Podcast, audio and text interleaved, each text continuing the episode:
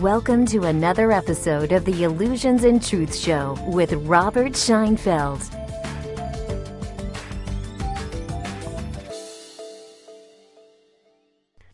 Robert here. Welcome to this fifth and final segment in the Ultimate Key to Happiness series based on my book by the same name.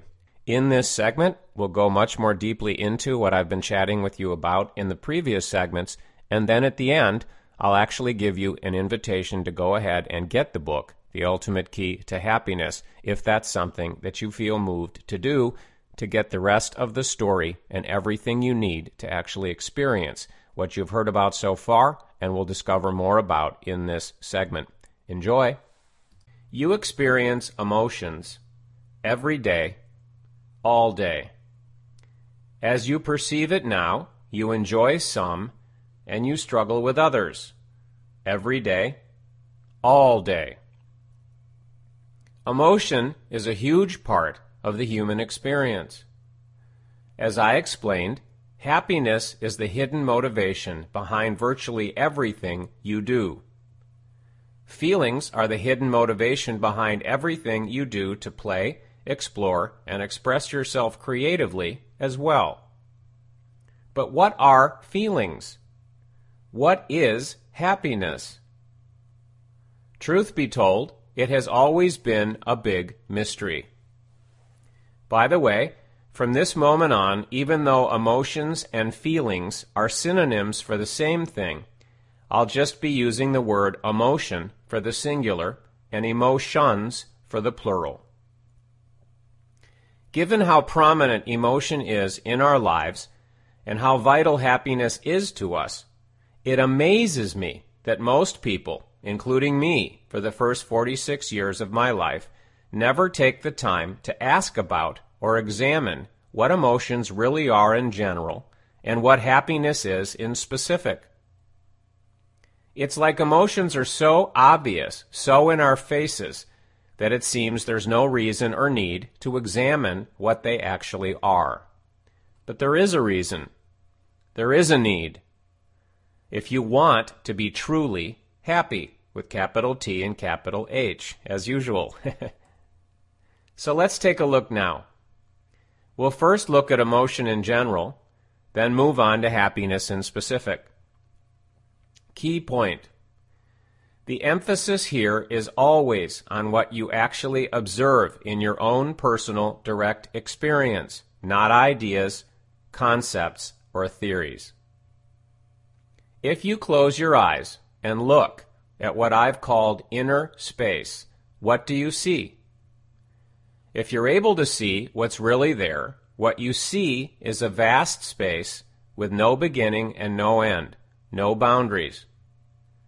There's the hint of an up down, front back, right left in inner space, but if you look closely, the space is so infinite in scope that those terms don't have much meaning. Inner space is always there and never changes. It doesn't move. It's just there. Still and quiet, you could say. In this way, inner space could be compared to a movie screen. People, places, things, images, and colors appear and move on movie screens, but the screen itself never changes, never moves. The screen is not the person, place, thing, color, or image that appears on it. Just like people, places, things, images, and colors appear and move on movie screens, you can observe three appearances and movements in inner space thoughts, emotions, and bodily sensations. For our purposes here, you must ask yourself, what is it that appears in inner space that I call emotions? Truth is, it's impossible to define what emotions are precisely, but if you look closely, you'll notice that emotions are something that appears in inner space, apparently out of nowhere, and seems to flow, or move, or vibrate, just to use three ways of describing it. For purposes of discussion, let's name that something that appears to flow or move or vibrate, energy. We'll just call it energy. So, for our purposes here and for simplicity, let's define emotions as the movement of energy in inner space. There are times when the movement of energy appears slow. There are times when the movement of energy appears faster. There are times when the movement of energy appears to be very fast. There are times when the movement of energy is so fast and strong it feels like an emotional hurricane or tornado is swirling in inner space.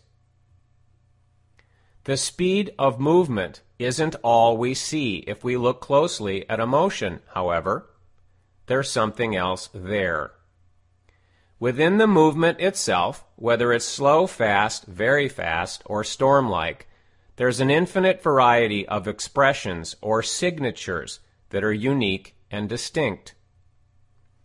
If I were to ask you if anger feels different from happiness, or if sadness feels different from excitement, or if depression feels different from embarrassment, or if love feels different from hate, you'd say, yes, they feel different. For our purposes here, and for simplicity, let's define the unique and distinct variety of emotional signatures as vibrating at certain frequencies.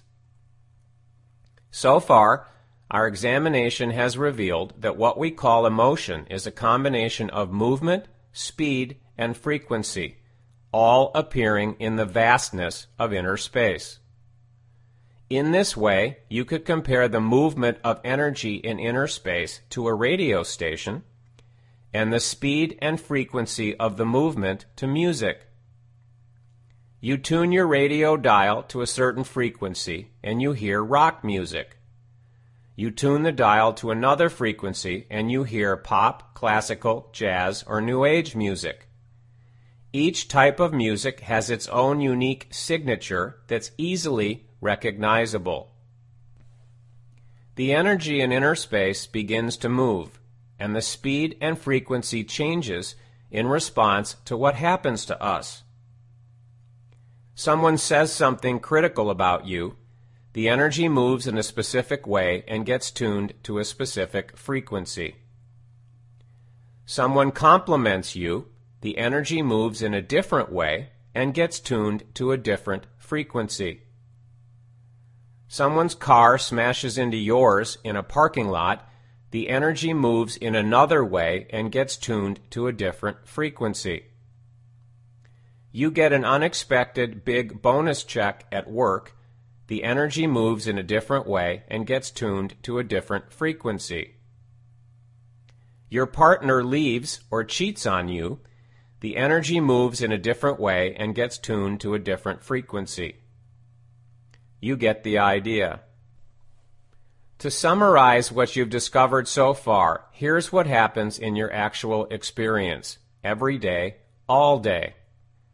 Something happens in the world, again, what I've called story space. The energy in inner space begins to move in specific ways in response to what happened. As the energy moves, it gets tuned to a specific frequency. Steps number two and three repeat as new things happen to you. And finally, you experience differing emotions as a result. Even though the movements and frequencies of energy in inner space have an infinite variety of expressions, we don't have an infinite number of words to describe them. But we do have a lot of words to describe them. A friend of mine, Dr. John Demartini, once told me he went through the dictionary to research the number of words in the English language used to describe emotions. He said he found nearly 4,000 words. Here's a question for you. When you observe energy moving in a specific way and at the specific frequencies you call anger, fear, frustration, sadness, depression, excitement, happiness, or peace, how do you know that's what it is? How do you know you're feeling anger, fear, frustration, sadness, depression, excitement, happiness, or peace? How do you know? There was a time in your life during childhood when you were aware of the movements and frequencies of energy in inner space, but you didn't have words for them.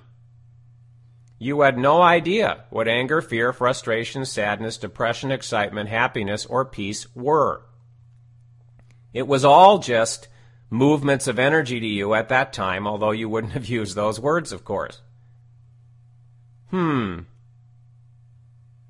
Like everything else in life, you had to learn to link specific movements and frequencies of energy to specific names.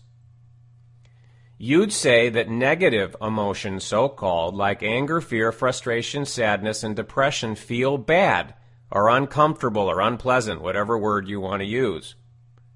But here's the thing how do you know that they feel bad or negative or unpleasant? There was a time in your life, during childhood, when you were aware of the movements and frequencies of energy in inner space but you had no reference points of good or bad, or comfortable or uncomfortable, or pleasant or unpleasant for them. They were just, let's call it neutral, movements and frequencies of energy to you, for lack of a better term. Hmm. Like everything else in life, you had to learn to judge certain frequencies as good and bad, pleasant and painful, feel good and feel bad. There are people who would disagree with me on this. There are people who would insist that babies somehow know that certain feelings and sensations are painful and that's why they cry. From my perspective, there's no way to know what the inner experience of a baby actually is, and I stand by what I just shared, speaking from actual experience, not speculation. Based on what you now know, when you say, I'm frustrated, what are you really saying? When you say, I'm depressed, what are you really saying? When you say, I'm sad, what are you really saying? When you say, I'm bored, what are you really saying? When you say, I'm afraid, what are you really saying? When you say, I'm stressed out, what are you really saying? When you say, I'm excited, what are you really saying? When you say I'm at peace, what are you really saying? When you say I'm happy, what are you really saying? All you're really saying, truth be told, is I'm aware of emotional energy moving in inner space in a specific way and vibrating at a specific frequency that I'm calling, and fill in the blank with the name of an emotion. Key point what most people call happiness is just one of the frequencies the movement of energy in inner space can be tuned to. Based on what I just shared, I must now ask you this. When you say, I want to be happy, what do you really want? Are you saying you only want to experience one frequency of emotion, one movement, all day, every day? In certain spiritual or metaphysical circles, the answer to that question would be yes. And the name for the one frequency would be bliss or ecstasy or nirvana or whatever it is. But I'm here to tell you the answer is no, an emphatic no. That's why I explained about how important emotions, a wide variety of emotions, are to your enjoyment of novels, movies, and sporting events play, exploration, and creative expression. Key point. Feeling only one frequency of emotion in life, one movement, would be boring and would cheat you out of much of the richness of what I call the human story. Experiencing a flat line of bliss, ecstasy, or nirvana, or whatever, is a nice story. It's a nice fantasy especially when we feel so unhappy so much of the time. But it's not the truth as I've experienced it, and as many others have experienced it worldwide who've embraced what I'm sharing here. Okay, Robert, you might say. I hear you. I get your point. I wouldn't want to limit my experience to just one frequency, but I would like to limit it to only the positive frequencies. I know how logical that seems. I know how right it seems. But I must say to you, that's not what you really want. You don't want to limit your emotional experience at all. Key point. True happiness is not, not, not, not, not about experiencing a limited number of emotions. It's about experiencing the full range of emotional movements and frequencies in all their glory. True happiness is about experiencing the full range of emotional movements and frequencies without names or judgments of positive, negative, good, bad, pleasurable, painful, feel good, feel bad. This is the absolute key to true happiness. I'm going to say it again. True happiness is about experiencing the full range of emotional movements and frequencies without names or judgments of positive, negative, good, bad, pleasurable, painful, feel good, feel bad. Does that sound logical or interesting but impossible or pie in the sky to you? If so, consider this. You've already experienced true happiness defined that way many times without realizing it. I'll give you three examples, although you'll find many more in your memory banks. Example 1 Riding a roller coaster. When you ride a roller coaster or any high speed ride at an amusement park, if you enjoy that sort of experience, you experience many emotions. They whiz by very quickly. But in that context, a ride that's meant to be fun, you don't stop the flow of emotions to name what's appearing. You don't constantly narrate to yourself, this is fear, this is adrenaline rush, this is excitement, whatever. Similarly, with some exceptions, you don't stop to judge the emotions either. You don't name them, you don't judge them. You don't say, this feels good, this feels bad.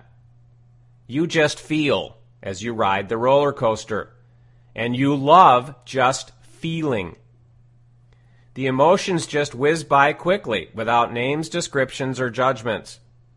All the emotions just blend together into one experience you perceive as pleasurable. We'll just call it that. In general, there can always be exceptions. That is true happiness. Would you rather feel only one emotion or a limited range of emotions while riding the roller coaster? Nope, no way. You'd stop going to amusement parks if the rides were flat experiences like that. Example 2 Reading a great novel. When you read a great novel and you're really into the story, you experience many emotions. Like riding the roller coaster, those emotions whiz by as you turn the pages. You're aware of them all, but you don't label them, describe them, or judge them. You just feel and you love just feeling. In general, there can always be exceptions when you're reading a novel. That is true happiness. Would you rather feel only one emotion or a limited range of emotions while reading novels? Nope, no way. You'd stop reading novels if it was a flat experience like that. Example 3 Watching a great movie. When you watch a great movie, you experience many emotions as the story unfolds. Like riding the roller coaster and reading the great novel, those emotions simply whiz by as the minutes pass. You're aware of them all, but you don't label them, you don't describe them, you don't judge them. You just feel. And you love just feeling as you're watching the movie. In general, there can always be exceptions. That is true happiness. Would you rather feel only one emotion or a limited range of emotions while watching movies? Nope, no way. You'd stop going to movies if they were flat experiences like that. Imagine for a moment that you're riding a roller coaster and enjoying it, or you're reading a great novel and you're really into it, or you're watching a great movie and you're really caught up in the action. If you were doing that and you were able to freeze the flow of emotions, sort them, label and judge them as positive and negative, you would judge many of them as negative. You really would if you did that. However, as we've already established, in your actual experience, those negatives are actually merged with and perceived as positives. Hmm. And let me ask you this. While you're riding a roller coaster and enjoying it, reading a great novel you're really into, or watching a great movie you're really caught up in, can you see any reason why what you're feeling is toxic, or bad, or harmful, or damaging? Nope. Can you see any reason why what you're feeling in that context would limit your personal or spiritual development? Nope. Hmm. I discuss all of this in greater detail in the book, but for now it's important to have this form of clarity and foundation to build from. So I guess the zillion dollar question is how do I dissolve the illusion of positive and negative emotion? Experience my life like I experience movies, novels, sports, play, and creative expression. How do I do it? And how do I experience true happiness, therefore, all the time, no matter what's going on? In the book, The Ultimate Key to Happiness, I answer those zillion dollar questions.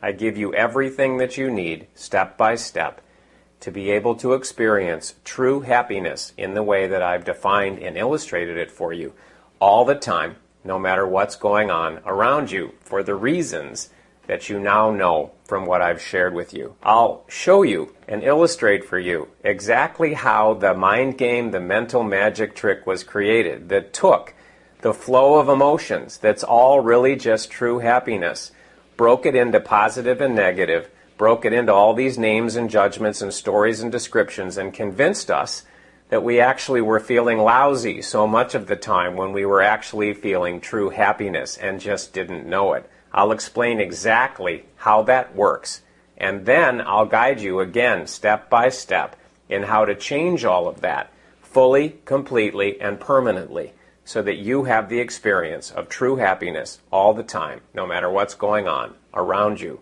I know I'm repeating myself, but that's important, and so I wanted to make it clear. The book gives you everything that you need to go beyond what I've shared with you here into actually having that experience with a capital E. The book is, is available in a variety of different ways and in a variety of different formats. So let's take a look at that now.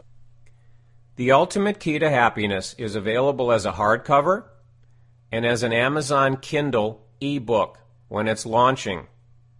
Other ebook formats and an audiobook will be coming soon after the initial launch.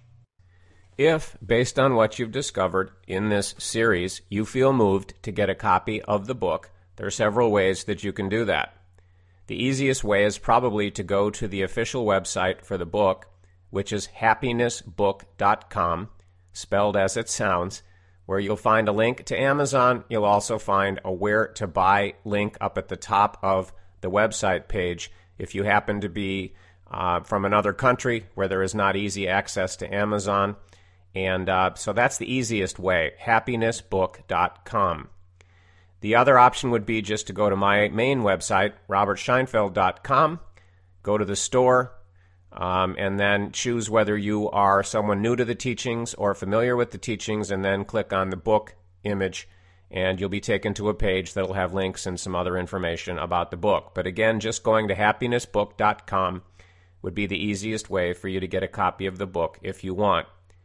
I'm so excited about this book and the impact that it can have, how it has the potential to touch lives in deep and profound ways for people all over the world. And that's why I took the time to share this five segment series, and also why you're hearing a commercial, if you will, for the book right now. I just I feel that this is one of the most important books, if not the most important book that I've written so far.